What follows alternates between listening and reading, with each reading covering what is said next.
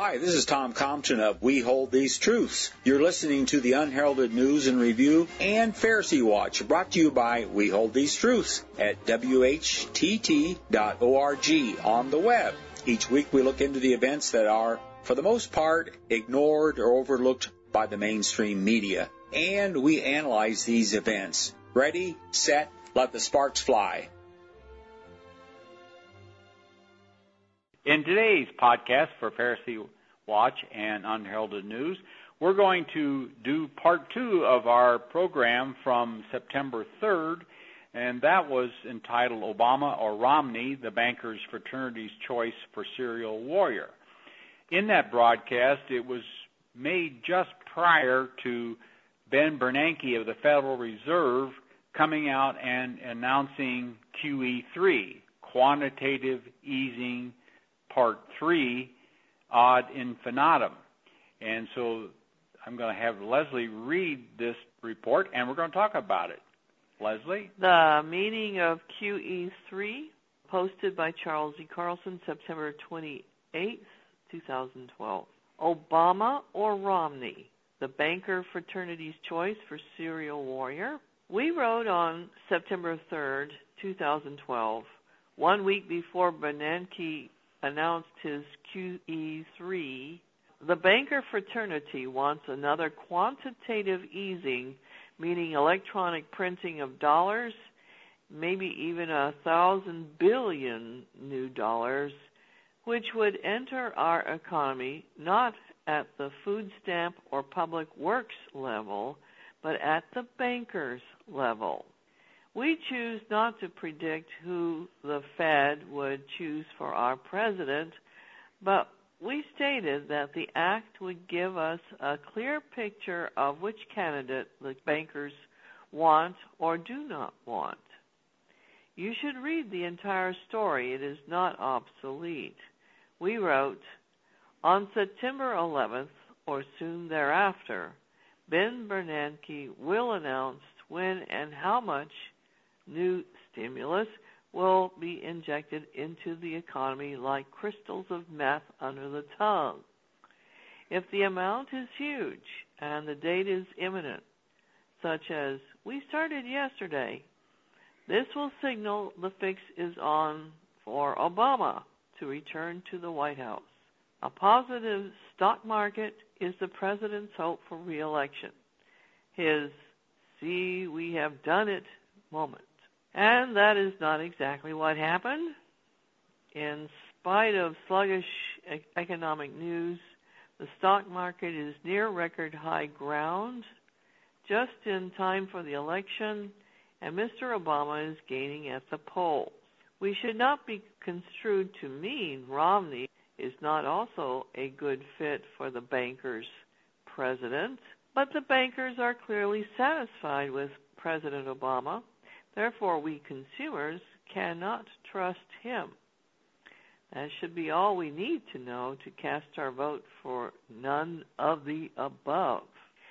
Most of us do not have an inkling of how QE3 is supposed to shore up the economy, except that we have heard it is to encourage real estate loans and the Fed will spend 40 billion per month.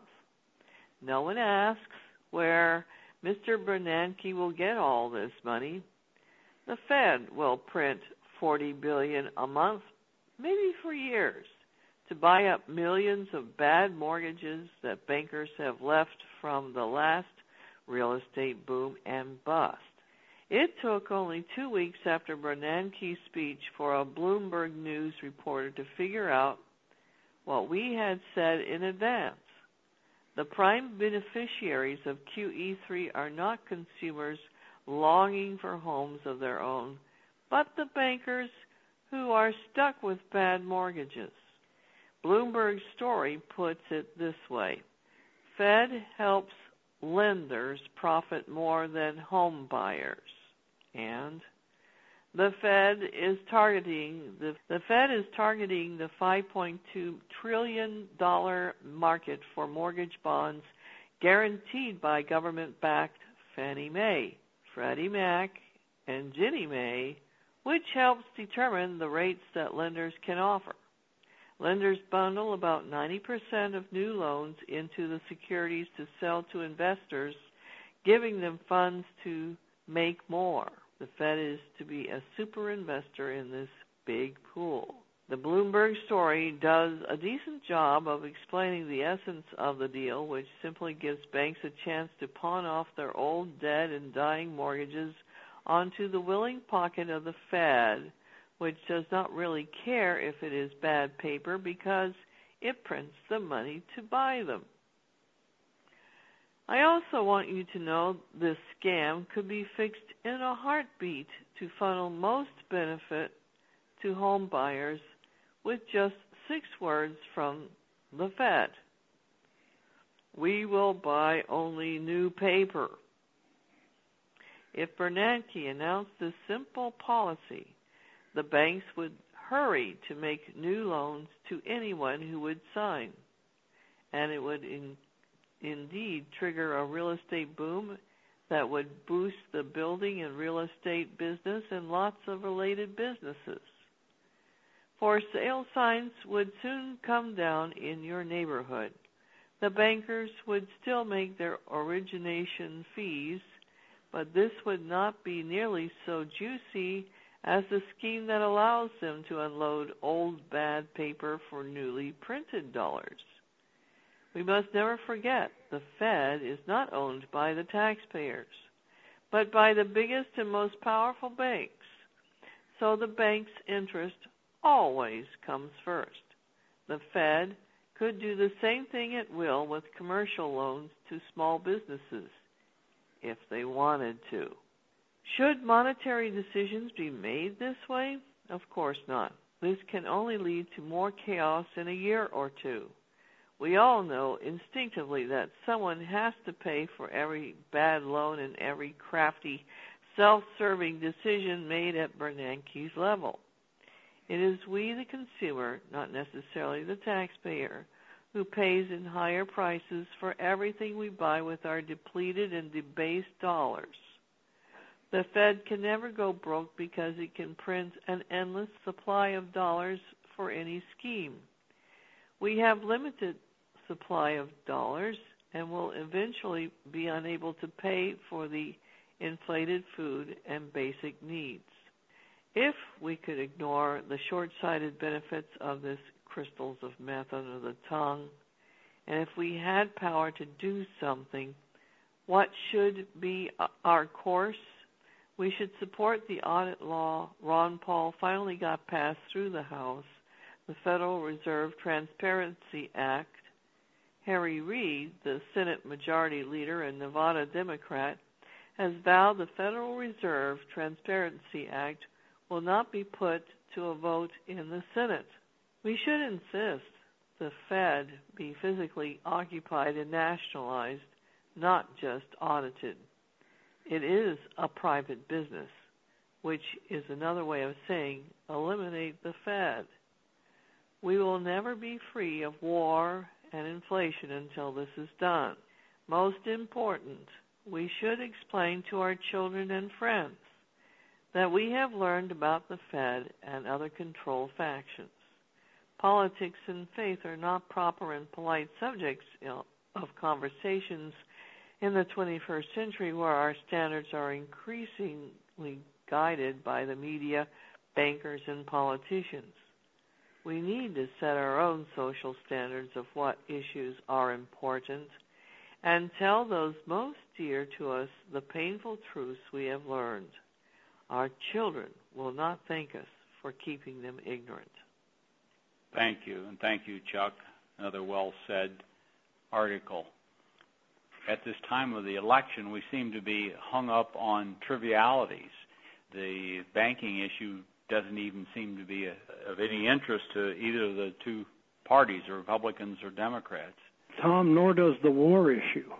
There's not a I, and that too, yes. Not a word said about the war, the war issue, the war question, and yet we have uh, Iran telling us that they are being boycotted all over the world and being forced into uh, untenable situ- situations where they have, where their people are actually being put to hunger over the over the boycotts and embargoes that are being placed on them, and these do nothing but increase the price of oil, which of course uh, comes right back on us consumers.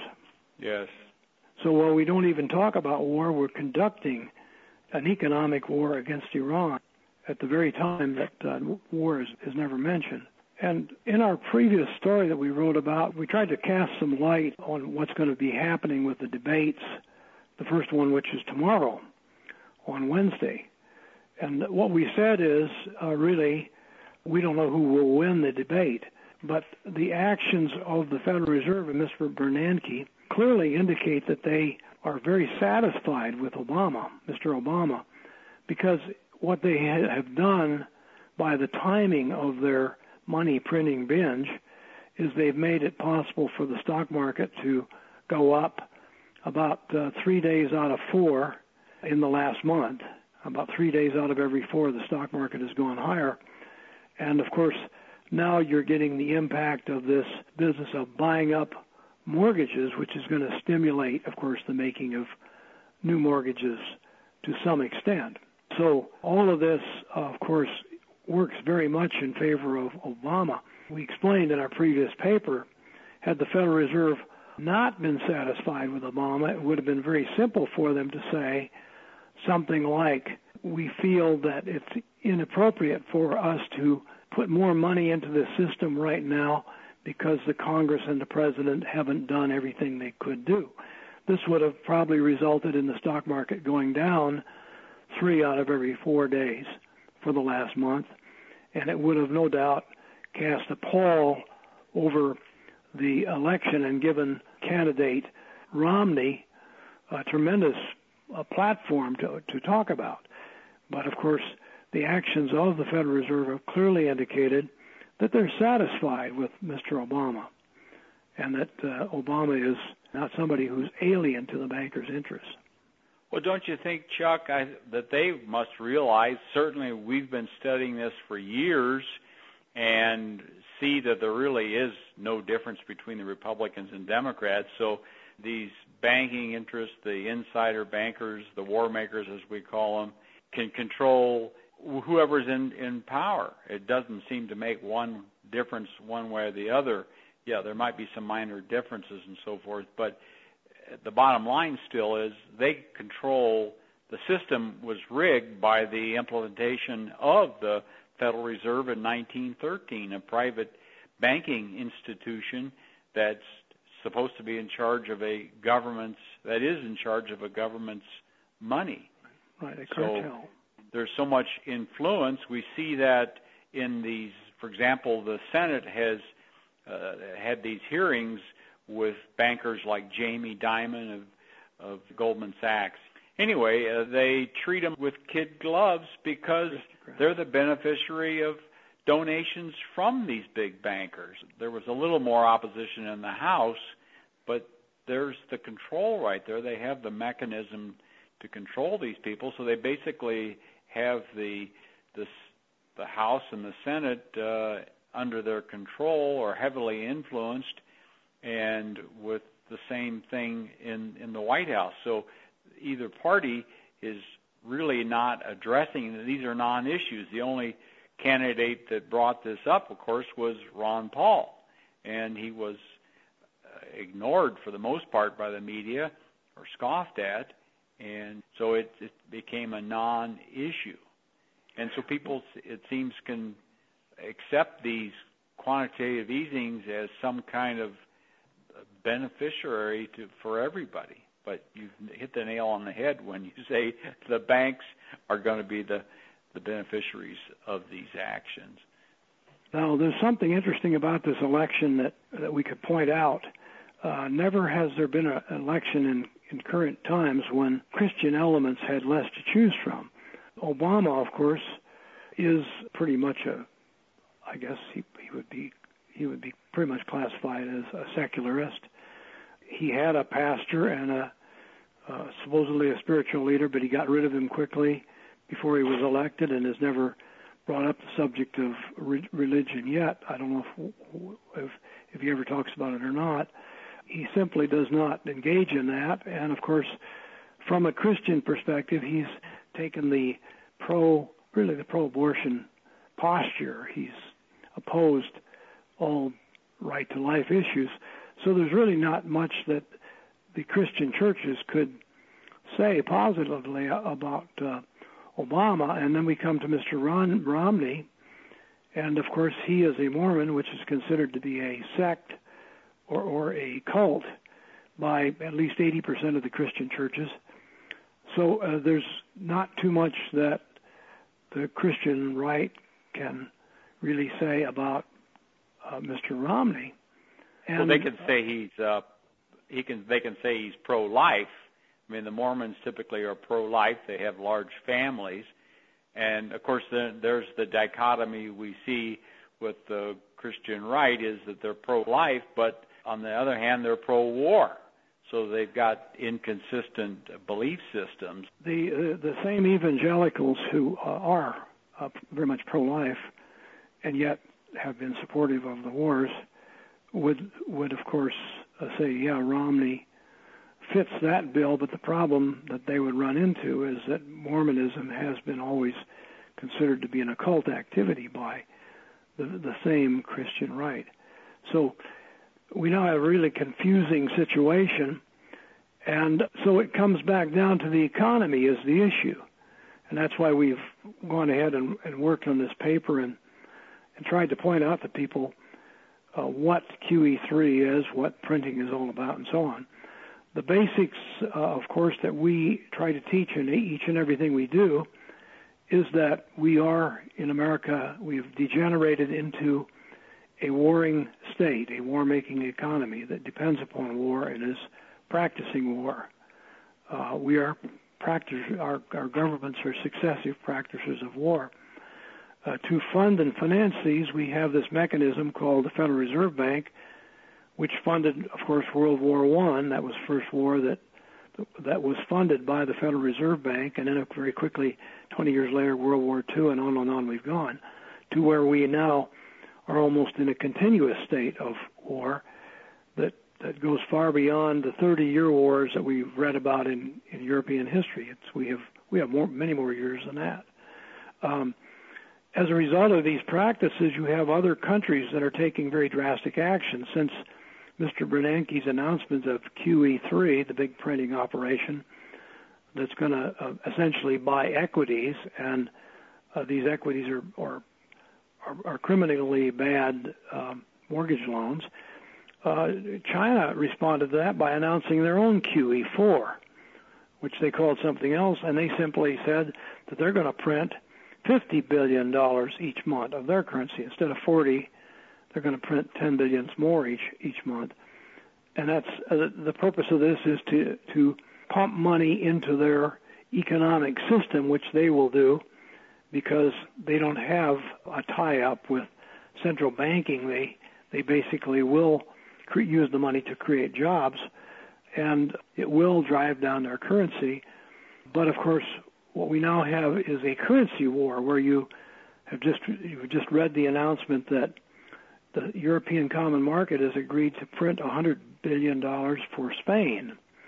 And this is not for the Spanish people. This is to bail out the remaining Spanish banks that are not already owned by the, the government of Spain. Spain has already nationalized a good number of their hopelessly indebted banks, and this 100 billion that they're now going to panhandle from the European Union will be a, printing of the currency called the euro. And so we have the Chinese uh, yuan that's going to be going down in value because China is printing that. We have the euro that's going to be going down in value because there are at least four of these broke countries in Europe, Southern Europe principally, including Greece.